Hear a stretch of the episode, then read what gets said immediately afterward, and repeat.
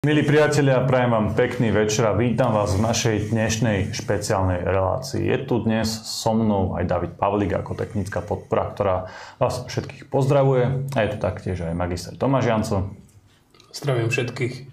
Som rád, že som eh, v tomto novom štúdiu. Musím si trocha zvyknúť ešte aj na tú nostalgiu za tým starým. K tomu sa samozrejme dostaneme. Je tu s nami aj náš ďalší špeciálny host, doktor Andrej Janco. Dobrý večer všetkým. Dobre, už keď si začal tú tému ty, ja som to nechcel otvárať, ale už keď sme pri tom, tak čo hovoríte na nové štúdio? Pre, predsa len pravidelne ste boli aj v tom starom, tak skúste to aspoň nejak rýchlo porovnať, že či to je zmena k lepšiemu, či sme sa pohoršili, či sme ako v. Andrej, ty, si, ty máš skúsenosti aj vlastne s tými väčšími štúdiami, eh, či už Teatrojka, Jojka, ETVS, chodil si tam vystupovať ako šéf Slovenskej lekárskej únie špecialistov. O koľko sme lepší ako oni? To bola veľmi sugestívna otázka. Nie, Musím povedať, že naozaj mám možno stovky vystúpení pred e, kamerami už za sebou a musím povedať, že som vymietol už mnoho štúdií a toto štúdio je na mňa pôsobí veľmi, veľmi, veľmi dobre.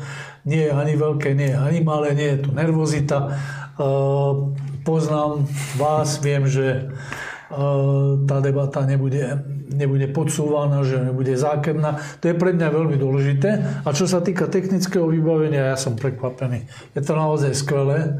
Atmosféra je vynikajúca, lebo aj samotná miestnosť, samotná budova tvorí atmosféru. My sme tu v historickom centre Kešmarku, takže skvelé. Ja som mal veľmi rád, pretože je to, pokladám to za svoje domovské, domovské štúdio, keď už niekde my no keď už niekde chodím rád, tak chodím sem. Tak som veľmi rád, že takéto štúdio tu na v Kešmarku vzniklo a si myslím, že je o triedu lepšie ako to, čo bolo predtým, aj keď aj tam to bolo veľmi dobré.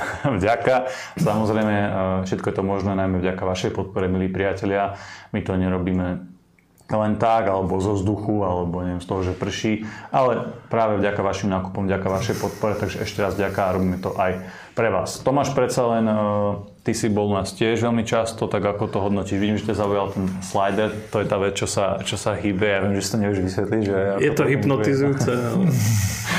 tak ako, ako hodnotíš tú zmenu?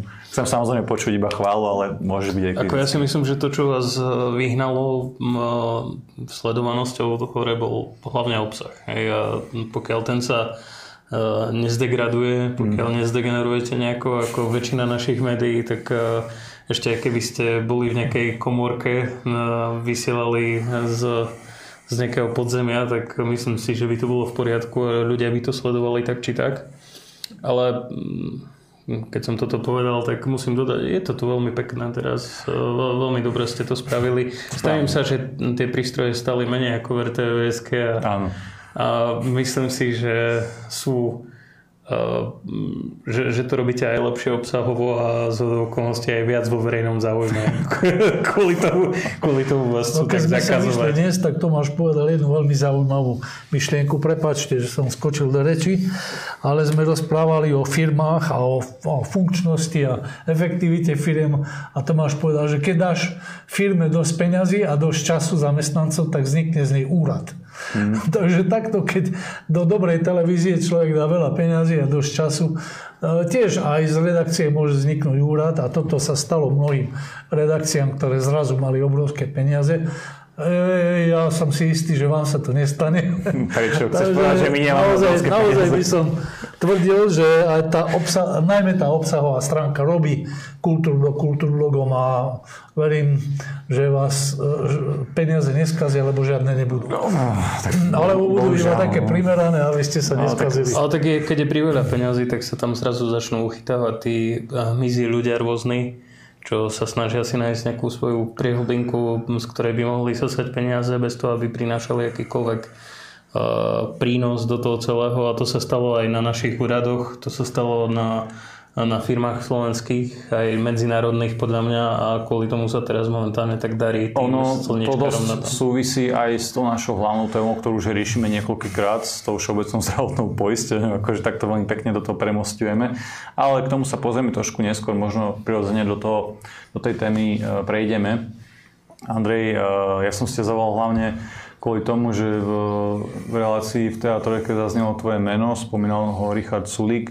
Samozrejme, neviem, že či ťa potom oslovili, ale bol by dosť fér, keby si dostal aj ty priestor sa nejakým spôsobom vyjadriť, pretože o tvojej osobe rozprával bývalý minister a hovoril dosť, akože, neviem, neviem či kriticky, dosť negatívne, negatívnom zmysle slova, že ste nejakým spôsobom naštudoval, že ste preveril a overil a neviem čo a že asi nie, nie si pre ňoho vhodný nejaký odborník na zdravotníctvo, tak samozrejme ja ti teda dávam priestor, aby si dal nejakú možno odpoveď alebo nejakú reakciu na to, čo zaznelo v tej diskusnej uh, relácii. Tak ja si myslím, že hviezdna chvíľa pána Sulika už od, odznela, poviem to takto. A nie, nie je to až také dôležité a jeho osobné invektívy, ja na nich isté nebudem odpovedať. No, poviem len toľko, že áno, som 60 ale pracujem a nepoberám žiaden dôchodok, keď ho toto už trápilo.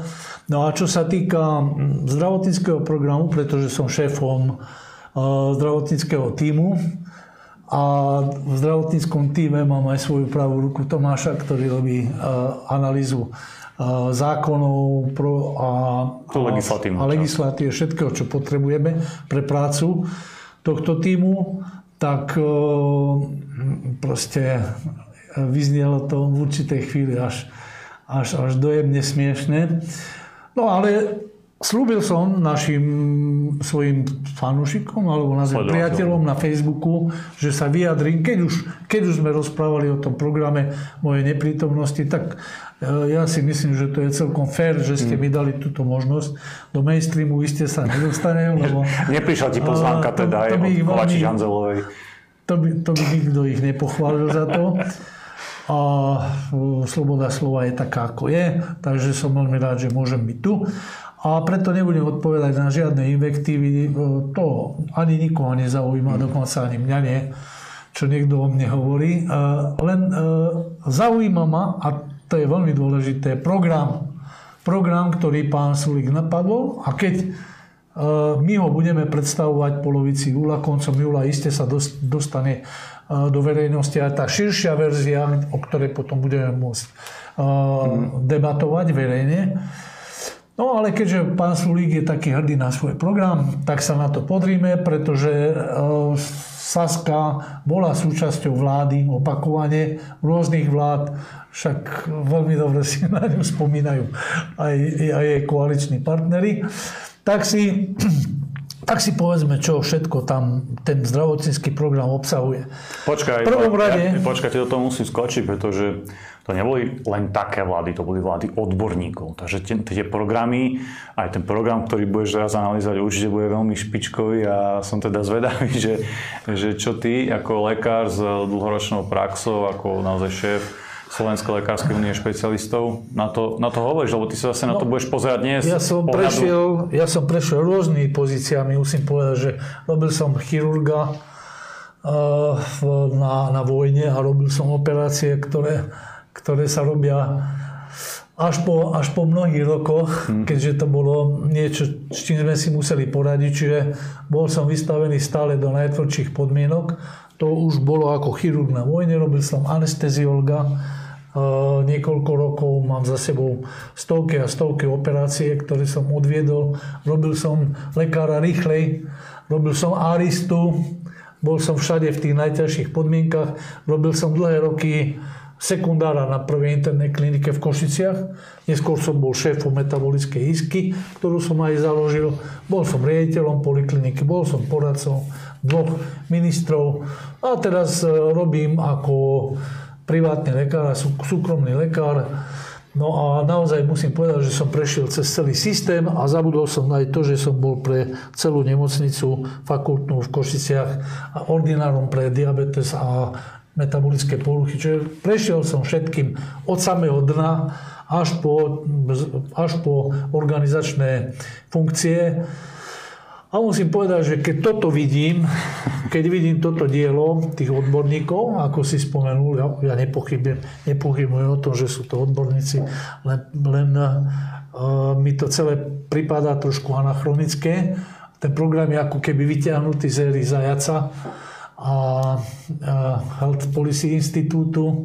Nakoniec si povieme aj prečo tak ma trošku mrazí. Hej. Takže no, ja som iba chcel tým povedať, že sa na to nepozeráme teraz na ten program ako tými politickými očami, ale aj očami človeka, ktorý e, naozaj v tom zdravotníctve má bohaté skúsenosti. Iba to som chcel našim divákom zdôrazniť, takže poďme na to. Nebudem nikoho dehonestovať. Urobte si sám. Urobte si sami pohľad na túto vec. Ja sa vám spýtam, hmm. ja sa vás budem pýtať a nebudem vám podsúvať svoj pohľad na, na tú vec aj keby som mohol, aj keď samozrejme v budúcnosti to iste budeme robiť, najmä v porovnaní s našim programom, eh, kde podľa mňa sú riešenia naozajstné, ktoré sú reálne a, a, a tieto veci, no porovnáme si to. Tak v prvom rade pripomeniem výrok pána Sulika v tej relácii, eh, že Všeobecná zdravotná poisťovňa krachuje, krachuje a že je v takom stave, akom by bola, keby sme ju riadili my, a myslel tým hnutie republika. Hej? tak e, ťažké je predstaviť si výrok, ktorý bol ešte menej logický ako práve tento konkrétny výrok. Áno, je pravda, že Všeobecná zdravotná dosiahla za rok 2022 stratu 153,8 milióna eur a už ku koncu marca roku 2023 dosiahla stratu 50 miliónov eur. Obrovské peniaze. A je pravda, že sa to veľmi podobá na riadenú, likvidá- riadenú likvidáciu Všeobecnej zdravotnej poisťovne, alebo o tom, sa, o tom už čvirkajú vrabce po všetkých možných stranách. Ale pán Sulík predsa bol ministrom hospodárstva práve tej vlády, ktorá mala strážiť a neustrážila aj hospodárenie štátnej poisťovne. Opravte ma, ak sa mýlim ktoré jediným akcionárom je Ministerstvo zdravotníctva Slovenskej republiky, obsadené ministrom tej istej vlády, v ktorej bol aj členom Sulík. Mne inak príde fascinujúce na tejto vláde, že každý jej člen, aj Matovič, aj Sulík, um, aj všetci, ktorých sa pýtajú, ako keby sa tvári, ako keby niekto iný vládol posledné 4 roky. O, vyzerá, krachuje poisťovňa a vyzerá to tak, ako keby my sme ju riadili a my sme ju neriadili, je, ale ju vládol on. Je to taký Ale ju riadil on. Hej? No, prosím vás, pekne. E, ja naozaj, naozaj dlho, dlho späť do svojej, e, do svojej, do svojej, do svojho katalógu bludov, ktoré som už počul, musím načierať, aby, aby sa tomuto niečo vyrovnalo. Takže, aby sme si to zhrnuli, nesúhlasíš s tým, že ten väčší podiel zodpovednosti má hnutie republika ako Saska? No nie, nesúhlasím s tým, myslím, že aby to, že, aby to chápali úplne Neporovnateľne väčší podiel zodpovednosti. Andrej, ja sa pýtam takto hlúpo. A my nemáme žiadnu zodpovednosť. Andrej, ja sa musím pýtať takto hlúpo, pretože viem, že nasledujú aj príslušníci NAKY proti extremistického oddelenia aby to chápali aj oni. Vieš, čiže preto takéto hlúpe jednoduché otázky, takže nie, nesúhlasíš s tým. Je to logický trapas, tak to by som povedal. Navyše poslankyňa Byto Cigániková bola šéfkou zdravotníckého výboru Národnej rady Slovenskej republiky, čo je jeho spolustranička. Tak Sulíkové dištancovanie sa od krachu Všeobecnej zdravotnej poisťovne a snaha ho virtuálne, virtuálne asociovať, spojiť s nutím republika je niečo, čo vo svete logiky nemá čo robiť. E, pozrime sa, čo ďalej chce pán Sulík urobiť vo svojom zdravotníckom programe, ktorý je na niekoľkých desiatkách, e, niekoľkých desiatkách stranách rozpísaný naozaj podrobne. Sieť nemocníc podľa Sasky je príliš hustá. Príliš hustá a neefektívna a nemocnice nemajú zdroje na obnovu. Takže treba zredukovať počet nemocníc a robí sa to pod heslom pokračovať v reforme siete. Hej. E, pán Sulík, bolo treba napísať, či zredukujete počet nemocníc v Bratislave. Tam máte nemocnicu na každom kroku. Zredukovať sieť nemocnic s tým, že zrušíte nemocnicu Svidníku a rodičky sa v snehu a na ľad zľadovateľej zľadovateľej e, vozovke a podotýkam, keď vám to nie je známe, nie je diálnica. Nie je diálnica na východnom Slovensku. Tá, tá si aj iba po Košice, je to zo severnej strany. Tak e, niesť rodičku v takých podmienkach zo Svidníka do nejakého iného mesta, do Stropkova alebo do Michalovec alebo kdekoľvek, to je, to je hodinová, hodinové sa zahrávanie, zahrávanie sa so životom niekoho. No, Andrej, počkaj, ja sa, ja sa musím... Rušiť, e, ko- kopa nemocníc je ohrozených, najmä ale v periférnych častiach Slovenska. A všetkých, všetkých týchto nemocníc sa týka presne to, že dostupnosť do tej nemocnice, ktorá má, dajme tomu do krajskej nemocnice, je za určitých podmienok život ohrozujúca. Toto ako keby nefungovalo pre... Dobre, pre, my, my tu budeme rozprávať o tom, či bory majú byť rýchlo zazmluvnené, či majú dostať toľko, e, toľko peňazí, koľko požadujú, alebo nemajú. Toto trápi pána Sulika, Bratislava, ale, lebo, lebo to je v poriadku, lebo to je centrum ale netrápi ho vôbec, čo sa bude diať na uh, periférnych nemocniciach, či vôbec budú mať občania kde ísť, ale však a však prečo? Hej? Toto ma fascinuje, sú, Andrej. Sú neefektívne nemocnice. Tu by som sa zastavil pri tomto bode, pretože my všetci traja sme z východu, sme východňari a ja neviem, Tomáš, napríklad tebe prípada, že ja sa na to pozriem teraz nejako odborník na zdravotníctvo, ja o tom fakt, že viem málo, k lekárovi chodím samozrejme tiež, nepríliš často, ale chcem, že by to zdravotníctvo samozrejme fungovalo. Tomáš, tebe napríklad prípada, že jeden z tých hlavných problémov je, že na východe máme príliš veľa nemocníc, alebo že je to, to, že je to prehustené zdravotnými zariadeniami, alebo je, je toto ten problém?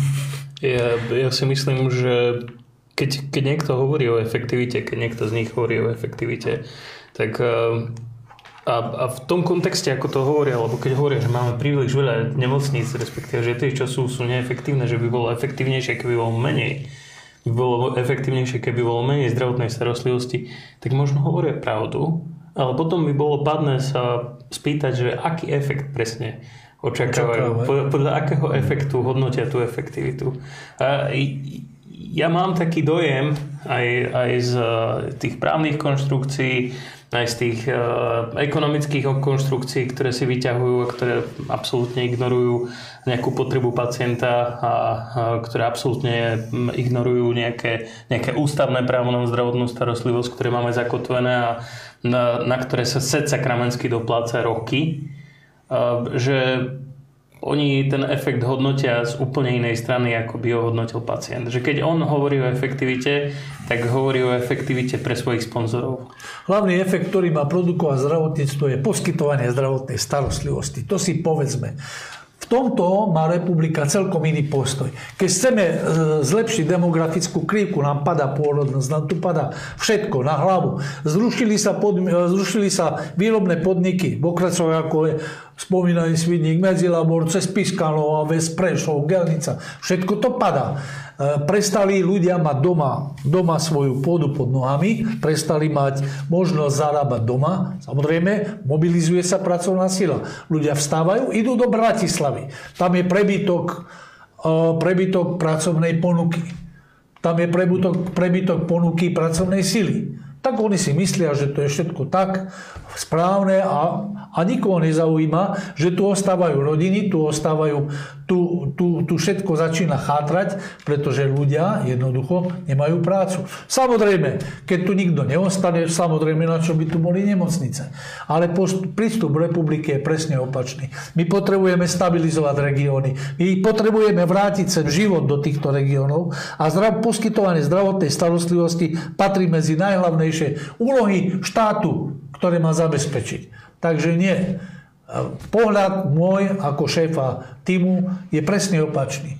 Presne opačný. Musíme zachovať zdravotnú starostlivosť aj nemocničnú a musíme ju zachovať všade, kde sa bude dať.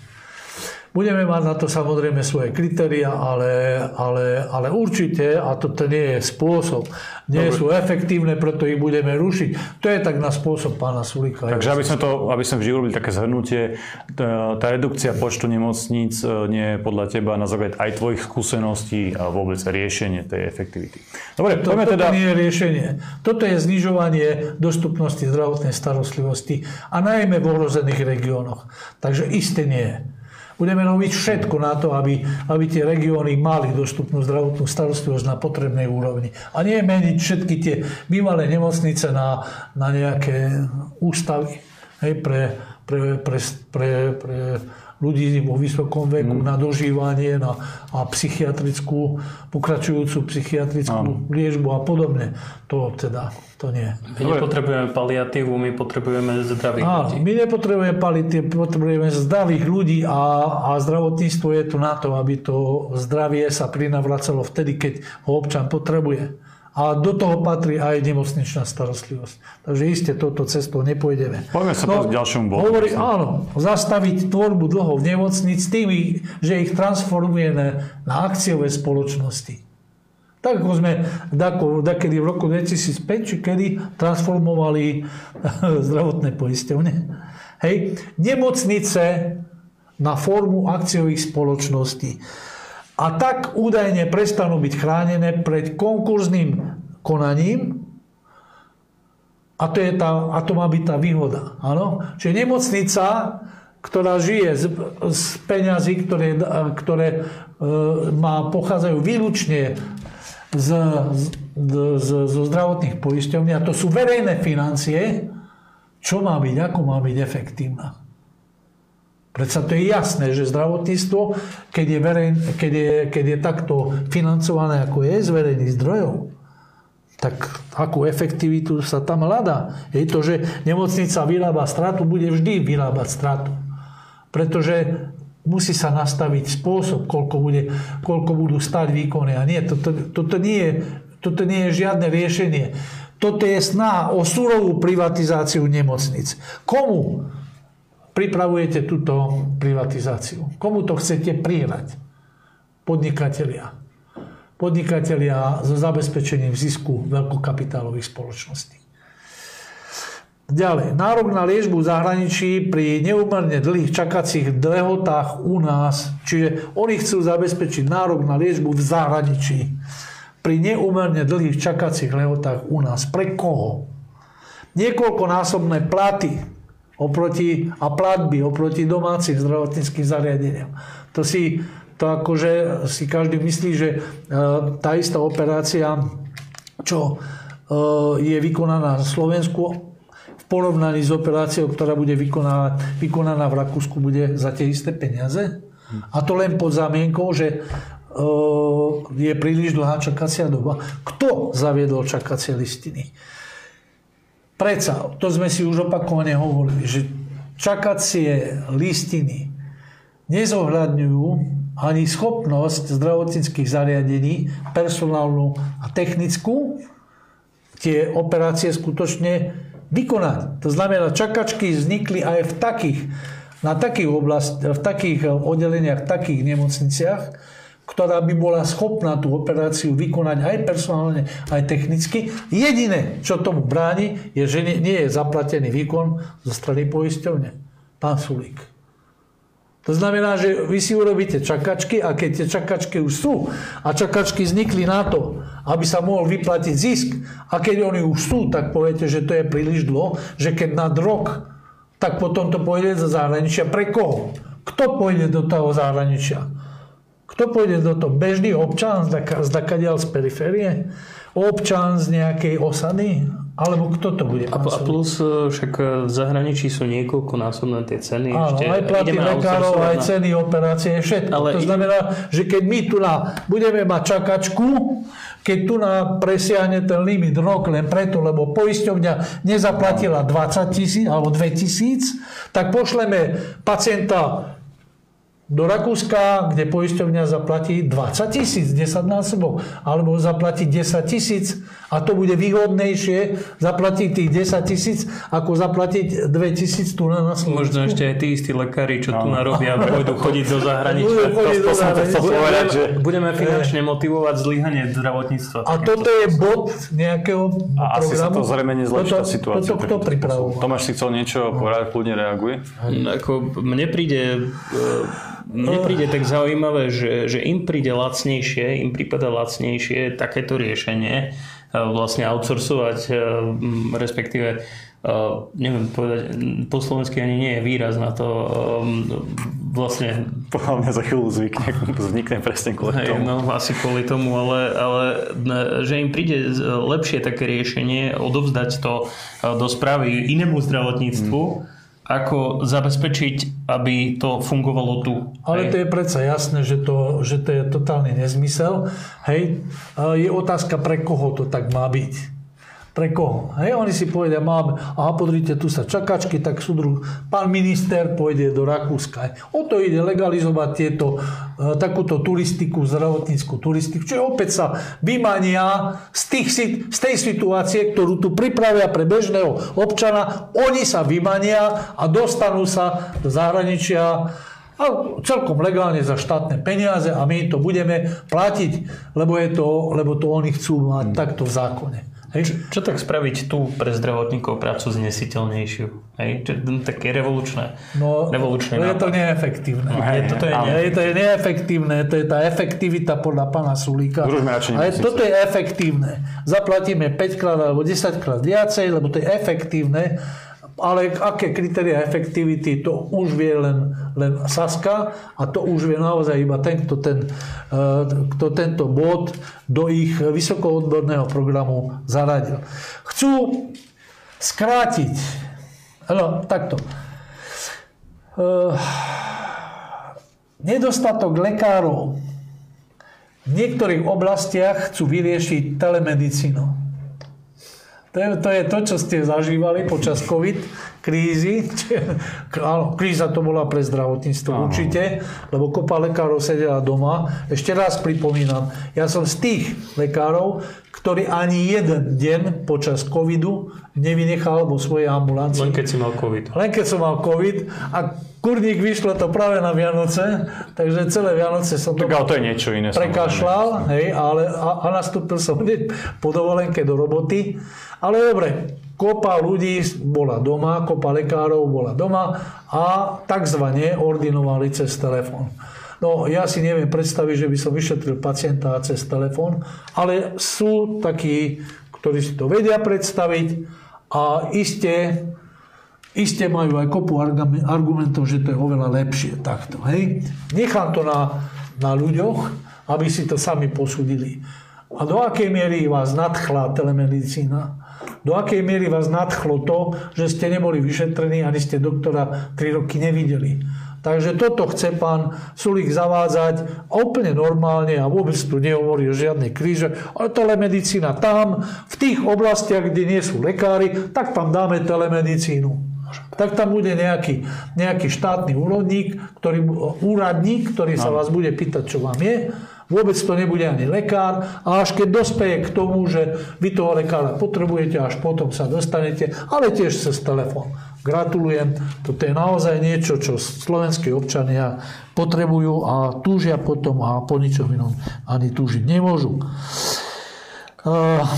To ďalšia vec, umožniť 16-ročným deťom, aby sa rozhodovali o svojej liečbe bez potreby súhlasu rodičov. A to je tiež súčasť toho Áno, to je súčasť, súčasť programu. Áno, to si podrite. Ten program je krásny, je na dobrom papieri, má, má, má dobré, krásne písmo, dobre je upravený, ale vážení občania, skúste aj prečítať tie programy, keď ich už máte k dispozícii. Tak poďme k tomu Takže 16, 16 ročné dieťa sa bude rozhodovať a nepotrebuje súhlas rodiča, napríklad o čo? Napríklad o tom, či, bude, či pôjde na potrat. Lebo 16-ročné dievčatá to sú ženy ej, a, a stáva sa, že bývajú tehotné. Nepotrebuje sa pýtať rodiča, keď sa rozhodne napríklad, že pôjde na potrat, alebo očkovanie. Alebo očkovanie.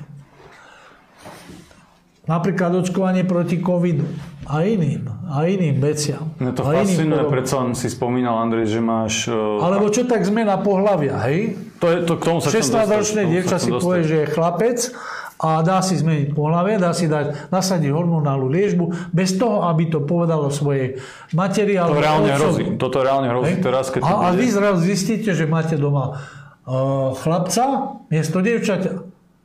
A keď, sa, a keď a ako k tomu došlo, tak povie, ale však ja mám na to právo, ja som 6 Moment, ročný to, a pán Sulik mi to umožní. Moment, Hej. ale nielen to, ale v zahraničí je už taká tendencie, že keď sa ten rodič ozve a je nesúhlasný tak, je tým, tak mu odoberú rodičovské práva. Andrej, ty, ty máš uh, dlhoročné skúsenosti priamo s tou liečbou, s tým, kon, s tým kontaktom s pacientmi a za nimi asi vieš zhodnotiť, že čo, aký, ako relevantný je hlas nejakého 16-ročného dieťaťa. Keď som mal 16, tak tiež som veľa vecí nevedel. Neviem si predstaviť, že ja by som sa sám v takom veku len tak rozhodoval o svojej liečbe. No. Ešte bez toho, aby som to konzultoval s niekým starším, napríklad Toto robili bolševici za, za Sovietskeho zväzu štvali deti proti rodičom a deti chodili na miestne soviety a udávali rodičov. Otec schoval vrecuško obilia a tým poškodzuje sovietský zväz. Otca zobreli a, a šupli ho do toho a, a, a mladé decko bolo hrdé na to, 16 ročné, že otca posadili takde do katorgy. Ale veď to je to isté, veď to je ten istý bolševizmus, ktorý bol vtedy. Stavať deti proti vlastným rodičom, toto je, toto je všetko, čo vás napadá, keď začnete rozprávať o zdravotníckých programoch a o sociálnych programoch. Stále dokola tie isté bolševické modely správania sa. Tých, ktorí, 16-ročné dieťa. Tých, ktorí ste predtým nemotivovali, aby ich rodičia zabili, ešte keď neboli narodené. A proste mení sa celá sociálna konštrukcia, mení sa, e, snažia sa vtláčať do čoraz e, nižších vekových kategórií tzv. samostatnosť. A, snajme, a, a stále sa podsúva tá pohlavná či rodová samostatnosť. Ako keby toto bolo to podstatné. Nie je podstatné náhodou zdravie toho človeka. Nie je podstatná náhodou jeho úcta a, a, a, a darovať mu výrobitok spoločnosti 21. storočia tú skutočnú slobodu a nie toto vnútenú slobodu vnútenú slobodu. Vy mu poviete, čo je sloboda, vy ho to naučíte. Učiteľia budú učiť, že sloboda je výber pohľavia. A potom mu ešte dáte tzv. slobodu, že sa dá pooperovať bez, bez toho, aby vôbec ktokoľvek mu mohol poradiť, lebo on je už rozhodnutý. Nebudem o tom rozprávať. Je to na dlhé a dlhé e, veci. Celé toto obdobie, celé toto hrozné obdobie, ktoré teraz zažívame, raz bude minulosťou. A verím tomu, že my sa nebudeme hambiť, keď rozprávame tieto veci. Verím tomu, že sa nebudeme hambiť, lebo sa držíme toho, čo je normálne, prirodzené a, a čo, čo nie je amorálne. Andrej, počkaj, no. iba sekundu mi daj, ešte chcem dať odkaz našim mladým divákom v prípade zlého scenára. V prípade, ak nejakým spôsobom vyhrá Sulik voľby a tento v úvodzovkách odborný program bude realitou. Mladí priatelia, prosím, nebuďte hlúpi, radte sa so svojimi rodičmi, radte sa so svojimi starými rodičmi. To, že vám dá nejaký súdru, nejaký bolševik, akože možnosť slobody a rozhodovať sa, neznamená, že teraz e, budete majstri sveta, tiež som si niekedy myslel, ale vždy e, rešpektujte tých, tých starších a skúsenejších a vychádzajte práve aj z múdrosti tých ľudí, čo už si niečo odžili. Fakt v prípade toho zlého scenára a v prípade toho, že vám dá pán Schulík takúto veľmi super možnosť. Ako náhle, ako náhle vás, ako mladých ľudí, niekto vám začína hovoriť, že sa máte stavať proti svojim rodičom, už musíte pochopiť, že sa deje niečo zlé. Niečo zlé, lebo to sú vaši najbližší ľudia. Tak keď sa nie ste schopní e, poradiť s vlastným rodičom, s kým sa vy vlastne v živote budete robiť. Keď vás nevychováva vlastný rodič, vychováva vás ulica. Keď vás nevychová ulica, tak vás vychová sulík. Alebo ktokoľvek iný, nejaký progresívny, akože progresívny nápad, ktorý vás vyradí z toho, že budete mať normálnu rodinu a iné veci. Takže treba, treba o tom rozmýšľať. E, je to, je to vec, a konkrétne tento bod v tomto programe je veľmi nebezpečný. Nikdy s tým nebudem súhlasiť. Andrej, počkaj, dám ešte, dal by som ešte teraz e, priestor Tomášovi. Tomáš, vieme sa, trošku zase odbočujeme. Chceli sme riešiť iba ten program, ale ja zase vidím v tom tú progresívnu agendu, ako si to správne no, opísal. Tomáš, vidíš to podobne, alebo myslíš si, že to super nápad? Tak e, ja si myslím, že to je súčasťou dlhodobej tendencie. Táto filozofia samozrejme. Áno, aj, aj politizovať e, každý aspekt života a človeka od úplne útleho veku. Oni e, vždycky, keď mi niekto povie sloboda, hej, to je ako keď niekto povie efektivita. Keď, keď povie niekto sloboda, tak vždycky naša otázka musí byť, že sloboda k čomu? A sloboda k čomu sa zamlčiava. Keď, keď niekto povie, že dobre, máš slobodu v 16 robiť e, život meniace rozhodnutia. hej, že máš, uh, v, máš slobodu k tomuto a k tomuto, tak potom sa spýtaj, že dobre, ale slobodu k čomu presne nemám. Hej, čo, čo, ktorú slobodu strácam postupne. A my podľa mňa tie veci, ktoré skutočne definujú naše životy, hej, k tomu slobodu strácame. K tomu nám slobodu postupne odoberajú. Odoberajú nám slobodu aj k úplne základným veciam, ako ja neviem, že pestovať vlastné potraviny postupne, alebo chovať zvieratá, alebo kúriť si sám doma. Hej. Tú slobodu odoberajú, ale dávajú ti slobodu si, si vybrať, v akej, uh, akej farby budeš mať vlasy, uh, čo, aké šaty budeš nosiť, že či chceš ženské šaty alebo mužské šaty, alebo niečo z, niečo z obojeho. Takže v podstate si len vyberáš vždycky to isté, ale v inej farbe. Hej. A, a to nie je sloboda. Hej, to, keď, keď oni sami seba nazvú, ja neviem, nejakými liberálmi, mne, mne, ja už nemám ani nejaké, nejaké emocionálne emocionálne väzby na to slovo. Nechcem teraz e, sa rozširovať nad tým, že o, nie, oni nie sú skutoční liberáli. Nie, oni sú skutoční liberáli. Sú skutoční liberáli v tom zmysle, že dávajú ľuďom tú e, hlúpu slobodu robiť neustále chyby a ničiť si životy a odoberajú im slobodu robiť rozhodnutia, ktoré ich udržiavajú pri živote.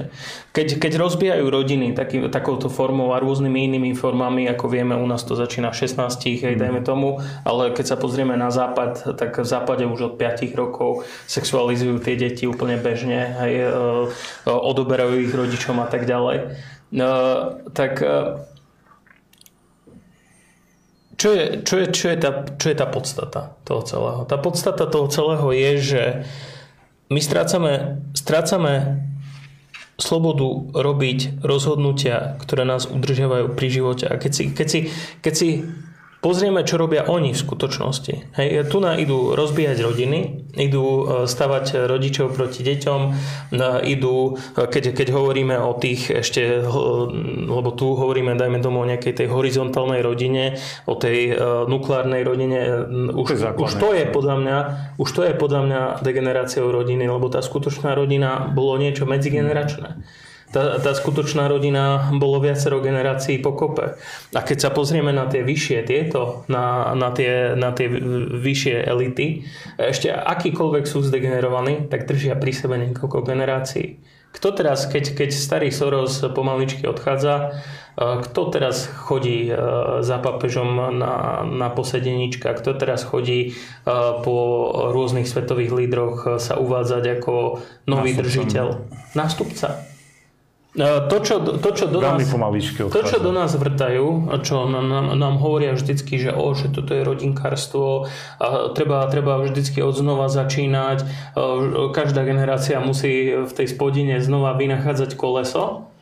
Oni sa toho vôbec nedržia. Oni majú rodinné klany tak, ako šľachta kedysi mala v Európe, len s tým rozdielom, že šľachta kedysi nezakazovala poddaným eh, si vytvárať tie medzigeneračné väzby. A šľachta dnes, oni sa vzájomne držia, aj keď degenerujú, aj keď všelijako nechajú sa myškovať, berú drogy a tak ďalej. Ale napriek tomu, tento základný inštinkt sa držia, pretože to človeka robí mocným.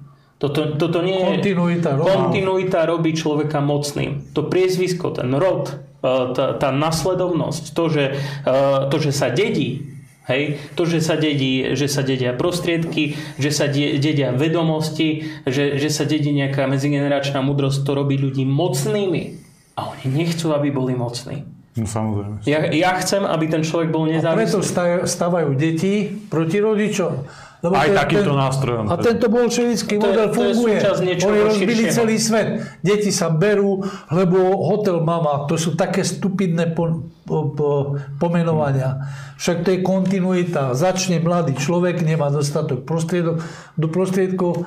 Kým sa uchytí, kým sa vypracuje, má pomoc zo strany starých rodičov, rodičov. Ale a toto isté odovzdá ďalej a to je kontinuita rodu. Ale, ale Oni to robia. Hovoríme... Robí to Rockefeller, robí to, robia to Rothschildovci, robí to Šereš, robí to každý. Ale samozrejme, keď to... hovoríme o elite, tak nehovoríme o provinčných debilkoch ako no, vodca strany odborníkov. Hej. hej.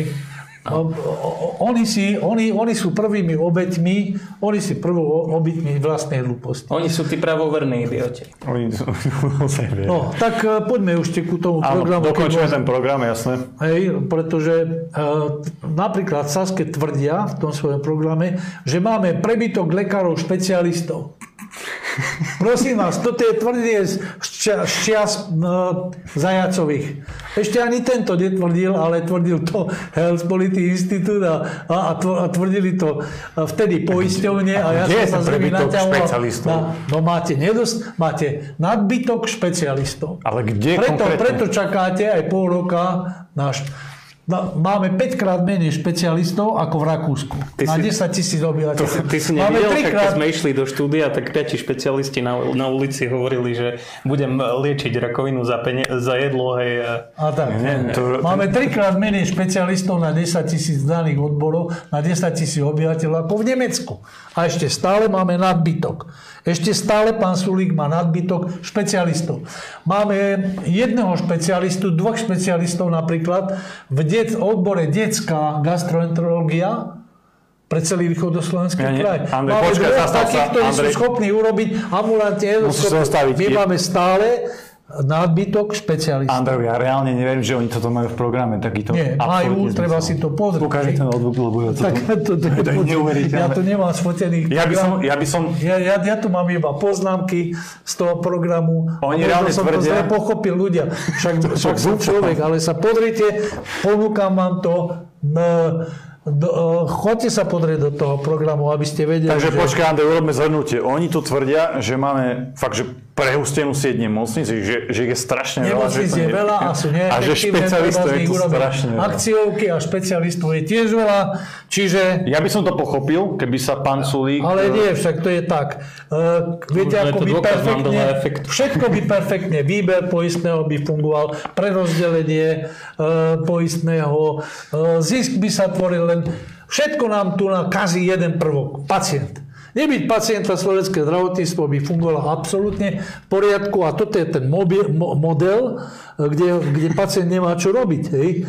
Takže uh, áno, áno. Ja nie je som odborník vynikajúce. na zdravotníctvo. Andrej, počkaj, zastav sa. Ja ja nie som odborník na zdravotníctvo, mám s tým práve že veľmi málo skúseností s medicínou ako takou.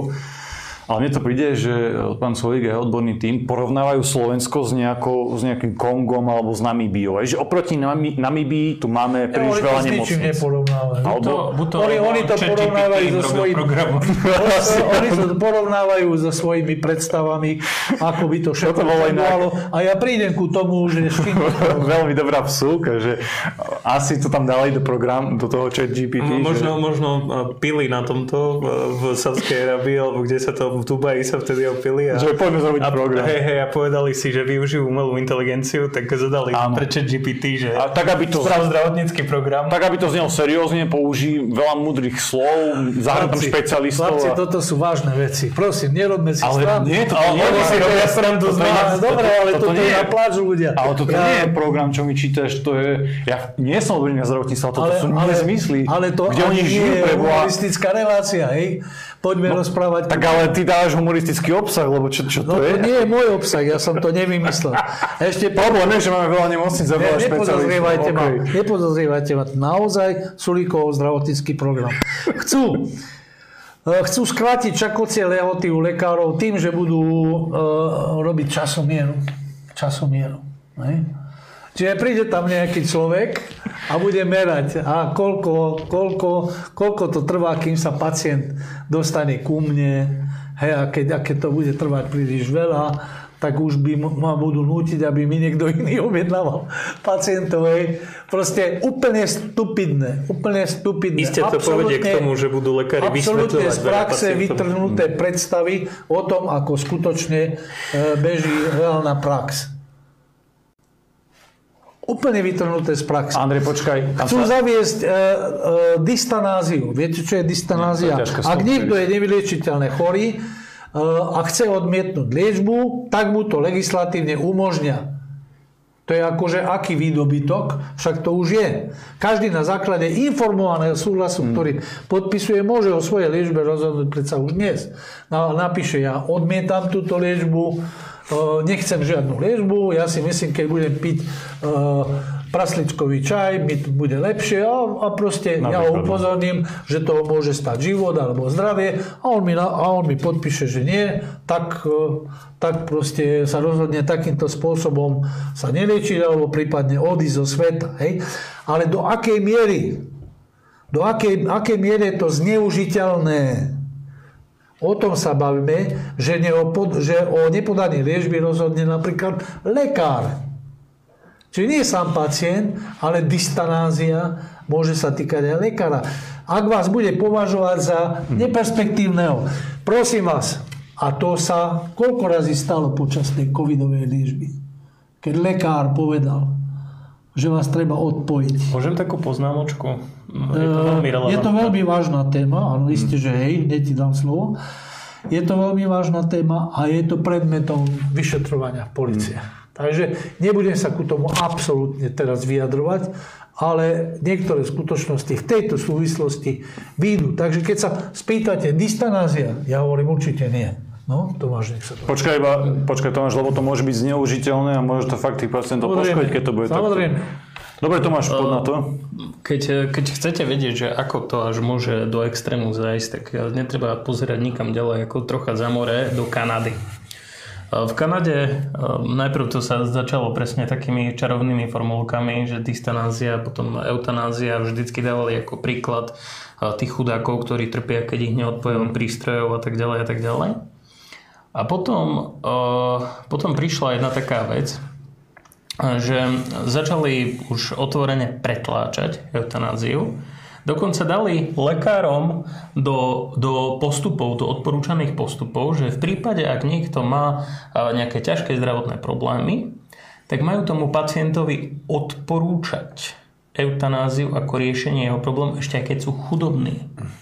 Dokonca jedna paralympionička kanadská um, keď uh, išla akože dostať zdravotnú starostlivosť alebo vojnová veteránka, mm. myslím, že paralympionička, vojnová veteránka, alebo ja neviem čo, dostala ako odporúčanie, že, že, že, že zvážila riešenie eutanázie. Že zabí sa jej povedal. A, a jed, jedným zo zdôvodnení, čo som čítal a ešte aj čo, čo to zvažujú akože v právnych systémoch ako, ako riešenie, je, že to redukuje náklady že keď zabijeme pacienta v zdravotnom systéme, tak to redukuje následky. No, to je tá efektivita. To je, áno, efektivita. to je tá efektivita. Mm. To je tá efektivita, to je presne to.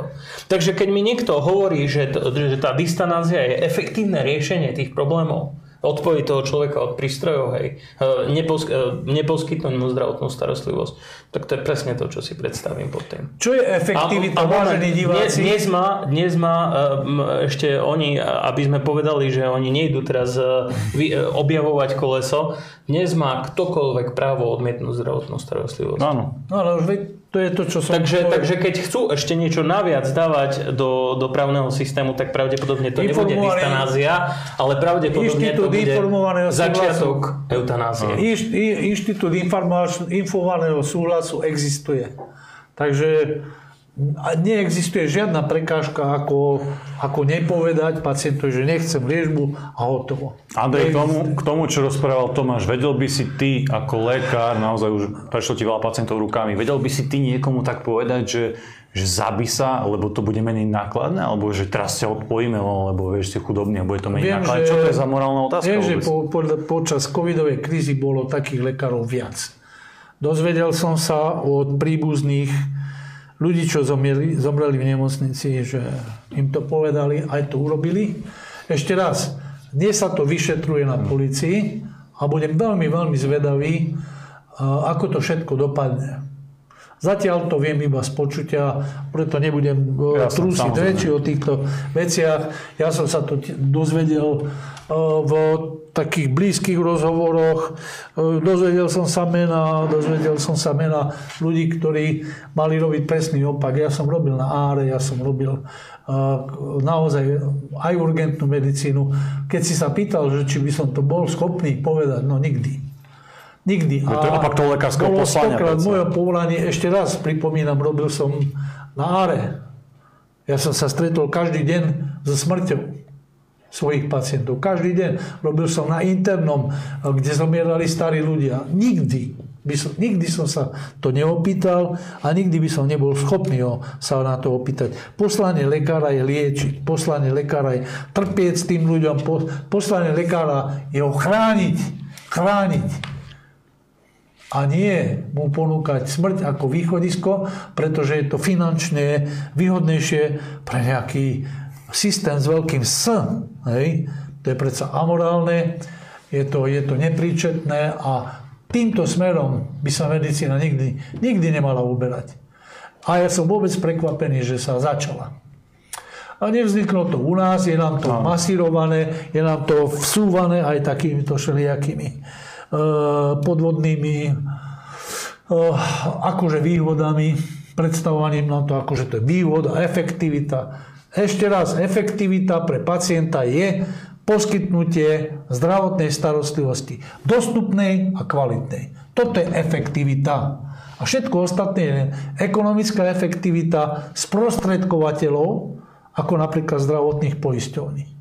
Tie, pre nich to môže byť efektívne, aby, aby alebo pre iných ľudí, ktorí si myslia, že efektivita je, keď niekto zomrie, kto je chorý. Pre nás nie. Pre normálneho, zdravého lekára, ktorý sa pozrie na svojho pacienta ako na svojho chránenca, je to absolútne nepripustné. Ďalej. Chcú administratívnym pracovníkom umožniť prácu so zdravotnými údajmi pacientov.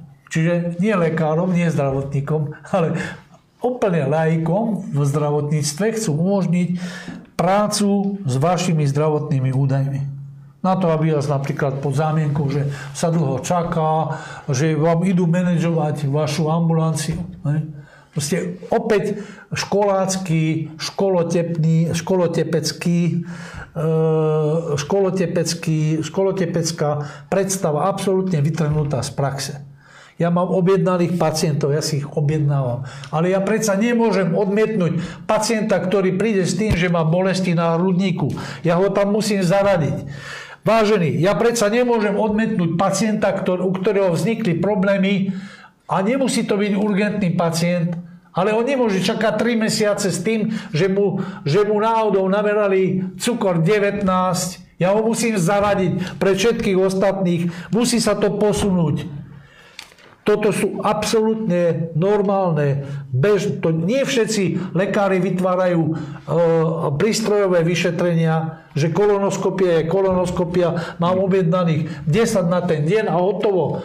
Mne sa tam nemusí nič posúvať. Sú povolania lekárske a, a je to väčšina povolaní, kde sa musí robiť to, čo sa musí. Keď príde pacient pred ambulanciu a hrozí mu niečo, hrozí mu, e, hrozí mu e, poškodenie zdravia a musím ho zobrať. Vy to nikdy nenaplánujete. Nikdy to nenaplánuje nejaký úradník. Nikdy to nenaplánuje nejaký, nejaký stupidný tvorca nejakého stupidného zdravotníckého programu úplne, úplne vytrhnutého z kontextu. Nikdy to tak často fungovať operatívne kvôli týmto Samozrejme, musí to fungovať operatívne, je to vec, ktorá sa musí riešiť okamžite a nikto mi nebude plánovať eh, prácu mojej ambulancii, lebo ja si ju viem naplánovať sám, viem zvládnuť oveľa väčší počet, ako keby mi ktokoľvek, a hoci aj trikrát atestovaný človek na plánovanie hm. túto prácu mal naplánovať. Je to neoddeliteľná súčasť mojej práce, môjho know-how, mojej šikovnosti, všetkého. Sú to nezmysly. Ale všetko toto, ten vstup administratívnych pracovníkov, možnosť vstupu, to je všetko na to, aby sa vytvárala tá, e, tá efektivita takzvaná, o ktorú ide v každom výkone a v každom úkone zdravotníctva. Absolútne nepripustné. Teda nie, nie že by chcú E, pomôcť ambulanciám a pomôcť zdravotníckým zariadenám, aby dostali administratívnych pomocníkov, ktorí im pomôžu riešiť, ale vybrať údaje a umožniť vstup z nejakého portálu absolútne nekvalifikovaným ľuďom do zdravotníckých údajov našich pacientov. Absolútne nepriateľná vec aj z hľadiska GDPR, aj z hľadiska nedovolaného centralizácie údajov o pacientoch a podobne.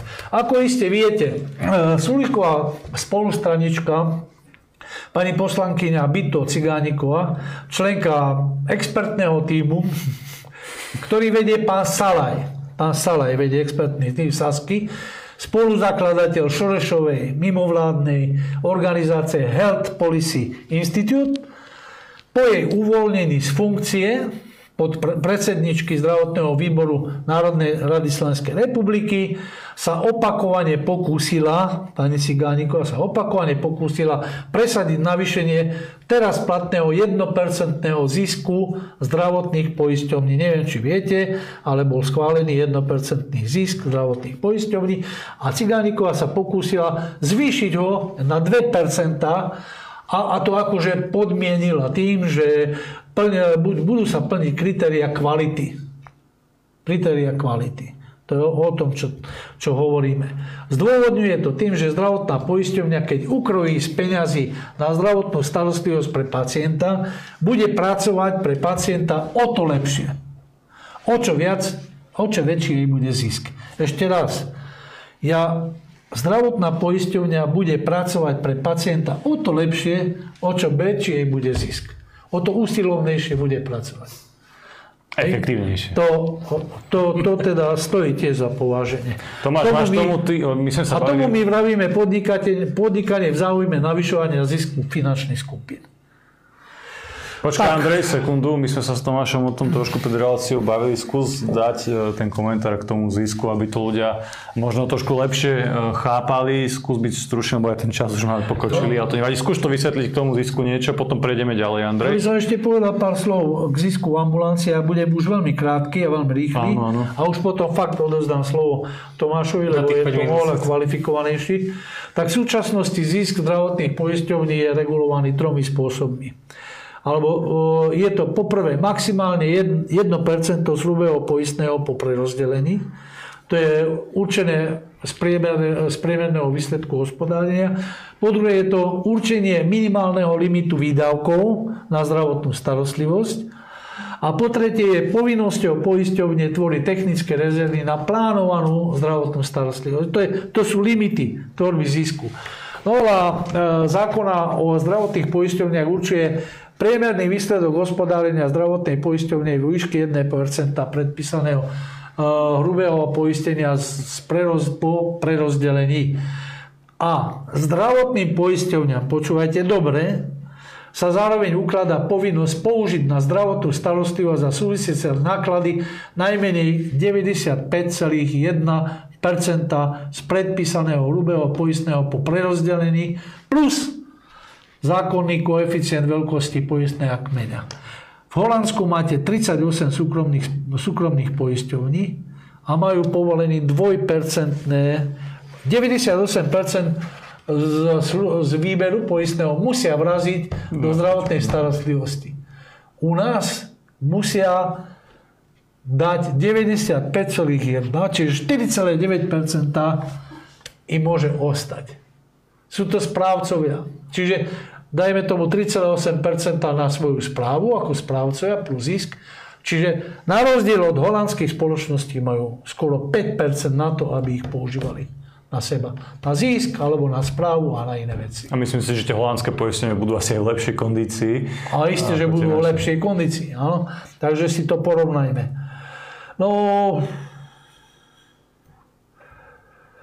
Hm. Uh, mohol by som ku tomu hovoriť, ale to už nechávam Tomášovi, čo Tomáš, uh, povedal ústavný súd. Ja len ešte pár slov uh, snáď poviem, ale je to neskôr, takže to ma dodávam. Možno v ďalšej relácii. Ja sa potom, ak dovolíte, je už to, je to, do Je už to veľký náklad a skús to Tomáš ty doplniť niečo k tomu zisku, lebo aktuálne bol odvolaný ten uh, šéf zdravotnej poisťovne Richard Strábko asi kvôli tomu, ako to efektívne všetko riadil. Nejakí ďalší kľúčoví ľudia na tých pozíciách ešte ostali. Minister zdravotníctva neprijal ich rezignáciu, ale dobre, poďme teda k tomu zisku a k týmto ďalším veciam. Ja, ja, som si, ja som si zažil tie úrady znútra a, a viacero a, a iba stručne poviem, že, že e, každý sa pozera na tie hlavy tých úradov, ale je tam kopu výkonných pracovníkov, ktorí vedia, že kde treba ísť podpismy a um, ktorých podpis na niektoré veci treba a tí sú skutočne tí rozhodujúci. A keď si niekto myslí, že čokoľvek sa mení uh, nejakým, nejakou výmenou riaditeľa, vy tam máte staré kádre a niektorých uh, výmenných, uh, teda niektorých výkonných pracovníkov nasadených uh, často už roky alebo nasadených niektorými záujmovými skupinami, ktoré celú tú loď v skutočnosti riadia. Hej, a kapitán nerozhodne až tak veľa, keď je posádka taká, aká je.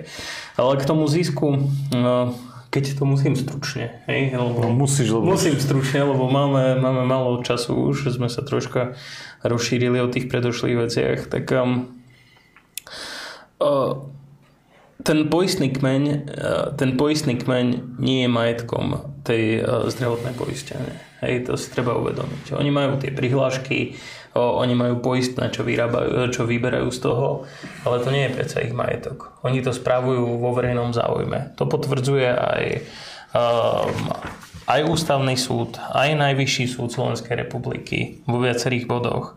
Um, a je tu, ako som povedal, je tu veľa bodov. Hej, poistný kmeň uh, podľa, podľa paragrafu 7 odsek 2 zákona o zdravotnom poistení. Poistný kmeň súbor prihlášok na verejné zdravotné poisťovne je charakteristický dočasnosťou, teda do doby zmeny u eh, zdravotnej poisťovne zo strany poistenca. Takže ešte ani tie prostriedky, ktoré ten, eh, ten človek tam akože priniesol zo svojho poistného, tie nepatria tej poisťovne ako takej.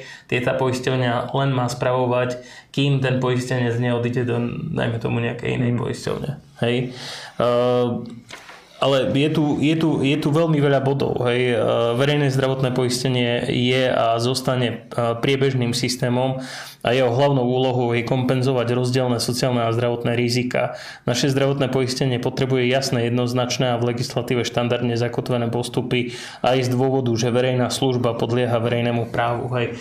A tak ďalej, a tak ďalej. Ne, ne, ne, ne, sa rozširovať, lebo máme málo času, ako si povedal, ale čo, čo je na tom dôležité je to, že ja si myslím, že na konci dňa to nie je ani o tom, že sa eliminuje um, Všeobecná zdravotná poisťovňa. Všeobecná zdravotná poisťovňa je len medzi stupienok k tomu, uh, čo nemá žiaden politik um, gule naplno povedať a žiaľ Bohu k tomu smerujú už niekoľko vlád, je, že oni chcú uh, úplne vykastrovať to ustanovenie v, v Ústave Slovenskej republiky, ktoré nám má zaručovať nejakú bezplatnú zdravotnú starostlivosť v plnom rozsahu.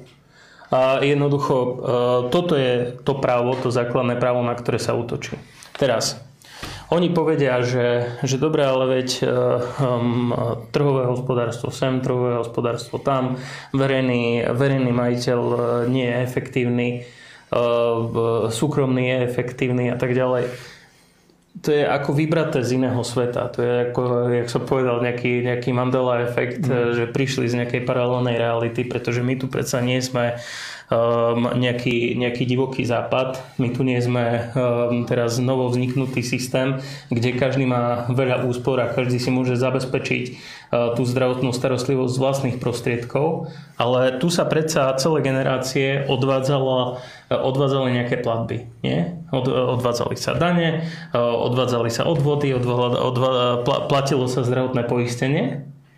Um, a tu sa platilo toľko daní už v minulosti, a je tak preregulovaný ten systém, že keď si pozrieme štruktúru peňazí jednotlivých ľudí v tom, v tom občanov ako takých, tak zistíme, že ľudia majú veľmi málo úspor. Slovenský človek má veľmi málo vlastných peňazí, on má veľmi málo úspor. On je, žiaľ Bohu, je odkázaný na tie verejné služby. Teraz e, to, to by bolo krásne, hej, keby, keby sme mohli povedať, že, že dobre, že, že teraz e, prišiel e, slobodný trh a vy si môžete vybrať, oni medzi sebou budú nejako súťažiť a nejak záhadne to vyrieši tá neviditeľná ruka trhu. Že, že zrazu, zrazu akože nastane nejaké, nejaké, nejaké voľné hospodárenie s tým celým, že zrazu nastane nejaký slobodný trh v tej oblasti. Ale však to nie je, vzhodne, e, nie je v zhode s realitou. My nežijeme v nejakej bubline, v ktorej, v ktorej pôsobí nejaký dokonalý trh. My žijeme v štáte, v ktorom dlhodobo e, roky a roky ľudia odvádzali dane, roky a roky ľudia platili na zdravotné poistenie. E, nemáme ani právne vákuum, keďže máme mať zaručenú zdravotnú starostlivosť a tí ľudia jednoducho na to nemajú peniaze. A e, e, zároveň, keď, keď sa ideme tváriť, že oni akože podnikajú a z toho podnikania dostanú zisk, aké je to podnikanie? Aké je to podnikanie, keď každý, každý jeden aspekt, každý jeden aspekt ich podnikania je krytý z verejných financií a pracujú v bubline a, a pracujú v legislatívnej krabičke, ktorú si vybudovali oni sami. Však predsa oni sami si dosadzovali dlhorok, dlhoročne, si dosadzovali svojich ľudí na úrady, dosadzovali si svojich ľudí na na ministerstvo financí, dosadzovali si svojich ľudí do Národnej rady a netvárme sa, že, že niektorí poslanci, dokonca možno aj teoreticky niektorí ľudia, čo v minulosti viedli nejaké, nejaké výbory v Národnej rade pre zdravotní, zdravotnícke výbory, možno nejakí takí boli, čo patrili do vrecka nejakých ľudí. Ale nie. Uh, oni, oni dlhodobo vytvárali sami sebe legislatívu. A oni sa tvária, že tu je nejaký divoký západ, nejaké právne vákuum a že preča, preča nechajme pôsobiť tú neviditeľnú ruku trhu, nechajme pôsobiť tie, tie trhové trhové sily. Aké trhové sily? Keď, keď e, vyťahli z ľudí peniaze, dlhodobo vyťahovali z ľudí peniaze, dlhodobo si sami pre seba uh, písali zákony, dlhodobo nútili iné články zdravotníctva k nevýhodným zmluvám, e, cez ktoré vysávali peniaze priamo zo systému a ktoré nútili zdravotníkov ísť do zahraničia masovo, a ešte, ešte majú tú drzosť sa tváriť, že, že, že je priveľa tých zdravotníkov na Slovensku. No, no viac mešuge ten človek už nemôže byť. A, tak, tak toto snať nie je pravda, že ideme sa hrať na koubojov tu, na, že ideme sa hrať, že, že toto, toto je nejaký slobodný trh. Slobodný trh, v ktorom dlhodobo finančné skupiny diktovali e, postavenie právne a postavenie ekonomické všetkých článkov toho trhu a slobodný trh, v ktorom sa limitujú zisky absolútne každého okrem nich samotných. Môžem ku tomu ešte ku konkrétnej veci. E, opakovane vystupujú ľudia ako riaditeľe a poisťovne. Opakovane sa podsúva ľuďom, že však, to je, však celé zdravotníctvo tvorí zisk, a zdravotná poisťovňa tvorí taký istý opravnený zisk ako poskytovateľ alebo laboratória alebo tak. Hmm. Dobre, ku tomu pár vetami. Zdravotné poisťovne narábajú výlučne s finančnými prostriedkami z verejného zdravotného poistenia. Výlučne. Ni, nič iné nemajú k dispozícii. Ani teda s verejnými financiami z povinných odvodov. Tie odvody sú povinné. Keď ich neodvedíte, ste kriminálnik. Jednoducho hrozí basa. Áno? Ak tvoria teda svoje, svoje odvody zdravotné, hej, do zdravotnej poistenia. Ak tvoria zisk, je to zisk pochádzajúci výlučne z výberu verejných financií. Hoci na správu zdravotnej poisťovne majú podľa zákona 3,8%, ak nezavíte ma do, do 4. Áno, bolo to 4, potom to bolo aj viac, bolo to aj menej. Ale tak, keďže je výber poistného povinný, tvorba zisku zdravotnej pre, e, poisťovne prebieha v podstate automaticky. Ešte... V podstate automaticky. Ešte bez, aký, bez akýchkoľvek preukázateľných nejakých masívnych znakov toho, že by uh, pridávali nejakú pridanú hodnotu alebo investície nejaké. Lebo majú správne, na správu majú 3,8%. No, ešte jedno, by som Všetky tzv. kritéria kvality sú vlastne nástroje zabezpečujúce predovšetkým ekonomické ciele zdravotných poisťovní. To sme si už vysvetlili zamerané na znižovanie nákladov a u súkromných poisťovní na zvyšovanie mieru zisku. Čiže moje tvrdenie podporuje rozsudok Najvyššieho súdu SR SŽ, SŽSO 40 z roku 2012, keď sa, keď, keď, keď sa vyjadril takto. Vykonávanie zdravotného poistenia je činnosťou verejného záujme, pri ktorej sa hospodári s verejnými prostriedkami a nie s vlastným majetkom zdravotných poisťovní. Ak hovoríme napríklad o súkromných ambulanciách, tak tvoria zisk výlučne z reálne odvedených výkonov zdravotnej starostlivosti. Oni, oni, dôležitú, oni nie... fakt dôležitú vec potrebujem ano. povedať. Oni sa vždycky oháňajú hospodárskou súťažou, ochranou hospodárskej súťaže. Hej. Jednak iste nemôže byť nadradená, absurdné, keby mala byť akože ochrana hospodárskej súťaže nadradená uh, ústavnému právu na zdravotnú starostlivosť. je hlúposť. Ale um, treba si uvedomiť, že čo hovorí súdny dvor EÚ k povahe zdravotných poisťovní. Hej. Um, uh, C262 lomeno 18P, e, to bola Európska komisia a Slovenská republika proti dôvere zdravotná poisťovňa. E, C271 lomeno 18P, Slovenská dôvera, hej. Takže existencia určitého stupňa hospodárskej súťaže, pokiaľ ide o kvalitu a rozsah služieb poskytovaných v slovenskom systéme povinného zdravotného poistenia, nie sú spôsobilé spochybniť sociálnu a solidárnu povahu činnosti, ktorú vykonávajú zdravotné poisťovne pod štátnym dohľadom. Tento systém zdravotného poistenia má teda podľa súdneho dvora EÚ všetky vlastnosti systému solidarity. To znamená, že to nie je nadradené ich hospodárska súťaž, e, ich Eh, ich poslaniu eh, ako, ako solidárnej entity, ktorá poskytuje nejakú verejnú službu. Ten štát na nich deleguje poskytovanie nejakej verejnej služby, ktorá má splňať základné kritéria, eh, ktoré stanovuje už ústava a ktoré stanovuje zákon. Potom ďalšia vec. Pripomínam nález ústavného súdu PIUS 13 z roku 97. Ústavný súd už poukázal na to, že ochranu hospodárskej súťaže nemožno nadraďovať na všetky ostatné verejné záujmy. To stačí, myslím. No, pokiaľ nie si súlik. E, zdravotné poistenie a dôchodkové poistenie a aj to e, hospodárska súťaž e, len tých gigantov medzi sebou, ale nejaká hospodárska súťaž férová, čo sa týka ostatných, článkov zdravotného, zdravotného systému, napríklad malých ambulancií, tu až tak ochraňovať nechce. Zdravotné poistenie a dôchodkové poistenie patrí k tým spoločníckým vzťahom, ktoré vo verejnom záujme sú vyňaté z hospodárskej súťaže. Je to dané účelom zdravotného a dôchodkového poistenia a jeho právnou podstatou. Hej? To sú, je evidentné, že tie úžitky z verejného zdravotného poistenia, z toho poistného kmeňa, um, plynú um, um, by sa, ktoré plynú, by sa mali posudzovať ako úžitky neziskových organizácií. To je, mali by e, sa posudzovať nielen na základe ich ekonomickej hodnoty, ale na základe spoločenskej hodnoty, ktoré poskytujú. A naplňajú tým účel samotného zákona, naplňujú tým účel mandátu, ktorý im bol daný na, na základe zákona a to je zdravotná starostlivosť.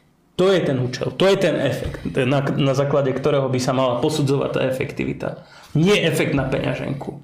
Nie efekt na e, čierne čísla nejakej finančnej skupiny, ktorá dlží tú poisťovňu. Sú niektoré, teda je možno jedna súkromná poisťovňa, s ktorou sú korektné vzťahy, uh, začína sa na U, um, ale, ale to je, to je výnimka, ktorá potvrdzuje pravidlo, že, že jednoducho, uh, čo sa týka um, čo sa týka tých poisťovní, čo sa týka viacerých, um, viacerých subjektov, ktoré sú činné uh, v zdravotníctve v súčasnosti, treba im strašne klepnúť po prstoch a treba zabezpečiť, aby ten efekt, ktorý sledovali a aby tá efektivita ktorá by sa hodnotila, by bola tá efektivita, ktorú by chcel v tom vidieť pacient. Pretože pacient vidí premoknuté steny, vidí to, že nemá nejaký nadbytok tých špecialistov, možno v paralelnej dimenzii, z ktorej pochádza Sulik, ich tam je veľa, možno sa tam všetci no, odsťahovali. tam robí výlety často a prekračuje a, bielu A nie je hlavným problémom toho pacienta, ver či never, že je priveľa tých nemocníc.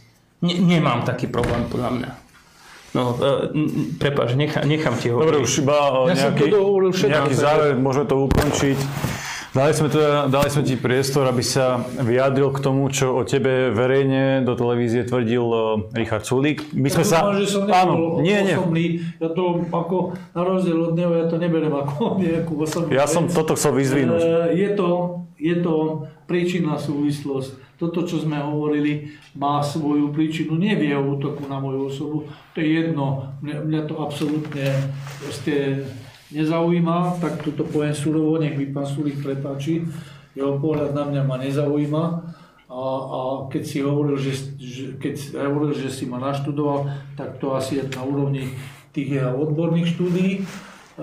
na sebe, takže toto ma nezaujíma, nezaujíma faktická rovina, zaujíma ma program, ktorý tým pádom chcel proste pretlačiť a, a dehonestovať nás a ten program, ja som s ním vnútorne absolútne v rozpore a urobím všetko, aby ten jeho program nebol prijatý, aby sa nerealizoval a odporúčam takisto ľuďom, aby sa podreli, aby sa rozhodli a na základe toho, aby aj na základe programov, lebo o to, tie hovoria o tom, aká je kvalitná strana. Podľa, podľa mňa som o tom hlboko presvedčený, ako človek, ktorý robí dlhé roky v zdravotníctve, Republika má najlepší zdravotnícky program a ak vám záleží na zdravotníctve, treba voliť republiku. Ja som tým chcel povedať to, že si vlastne využil tú príležitosť, ktorú sme ti dali s tým účelom, že by si teda odpovedal alebo dal nejakú reakciu na to, že si sa pozrel na Sulikov ten program, alebo ako to nazvať, lebo boli tam body, ktoré podľa mňa nepatria do politického programu, ale možno do nejakého neviem, zoznamu vystúpení v cirkuse alebo niečo podobne, ale to ja nechcem to zase... Nechám, to už nechám na ľudí, čo chcú mať. Ja sa, mňa fakt akože dostali, nie som ani odborník na zdravotníctvo a nechodím ani k lekárovi často, ale mňa dostalo, že je že tu je problém, že je veľa nemocníc a veľa špecialistov, ale dobre, zase nech si to každý posúdi podľa seba. Dôležitá myšlienka, veľmi dôležitá myšlienka to, že niekto svoj program nazve, že program odborníkov, to neznamená, že aj naozaj je po tej odbornej stránke kvalitný. Fakt sa na to pozrite, nepodceňujte to, keď niekto prezentuje svoj program, preštudujte si ho, je to možno trošku zdlhavejšie, ale predsa len vidíte tam, viete tam zachytiť aj takéto body, ktoré tu odzneli. Tá, tá úchylná vec s tým, že nejaké deti od 16 rokov si budú rozhodovať o svojej liečbe, čo je akože až, až naozaj veľmi, veľmi zvláštne. Preto je to veľmi dôležité. A nielen, nielen keď sa bavíme o sáske, všeobecne. faktov. A neby toho, ďakujem pánu Sulíkovi, že e, mal tieto efektívy voči pánu Uhlíkovi, e, aj voči, aj voči mne osobne. Ďakujem veľmi pekne, lebo možno by ma ani nenapadlo si ten program a tak do, dôsledne čítať a potom urobiť takúto, Áno. takúto debatu na tú tému. Hej. Ale to platí, čo hovoríme samozrejme o každom programe, či už je to Republika, Saska, SNS, Smer, proste vždy sa na to pozrite, vždy sa na tým zamyslíte, vždy to snažte nejakým spôsobom analyzovať, respektíve keď poznáte nejakého známeho, čo tomu rozumie, skúste sa na to opýtať. Vláda odborníkov to je obal, hej, napríklad. Vy, vy, vy poviete, my máme vládu odborníkov a tým dávate svojej vláde určitý obal, a nabádate ľudí, aby, aby, aby na vás podrala podľa toho obalu. Podľa mňa... Ale netreba hľadať obal, treba hľadať obsah. Pod, treba sa povedať, či ako... za týmito vyhlásenami naozaj schovaná odbornosť, alebo nie je schovaná odbornosť. Toto nie je odbornosť. Podľa mňa potom, ako spravili z ministra školstva kaderníka, tak uh, ako je úplne jasné, že celé, celé, celé tie rapotačky o vláde odborníkov alebo o strane odborníkov sú len čistá marketingová bublina. Aj e, napokon Cigánikava tiež nie, nejaký um, nejaká oslňujúca intelektuálna entita, povedzme si pravdu. Hej, a, odbornosť na ani, ani, samotný, ani samotný Sulík nejak neoslňuje, takže... Dobre priatelia, náš čas sme už dnes naplnili a vám veľmi pekne ďakujem za vašu pozornosť a samozrejme za vašu podporu. Lúči sa s vami a pozdravuje vás aj David Pavlik a okrem neho tu s nami bol aj magister Tomáš Janco. Pozdravujem všetkých. A doktor Andrej Janco. Pekný večer všetkým a ďakujeme za trpezlivosť pri pozeraní na túto reláciu s kopou faktov a veci, ktoré sa nie, nie dobre počúvajú. Takže ďakujem za trpezlivosť. Priatelia, cvičte, športujte, študujte, vzdelávajte sa, vždy si overujte informácie, vždy buďte kritickí a myslíte samostatne. Prajem vám dobrú noc.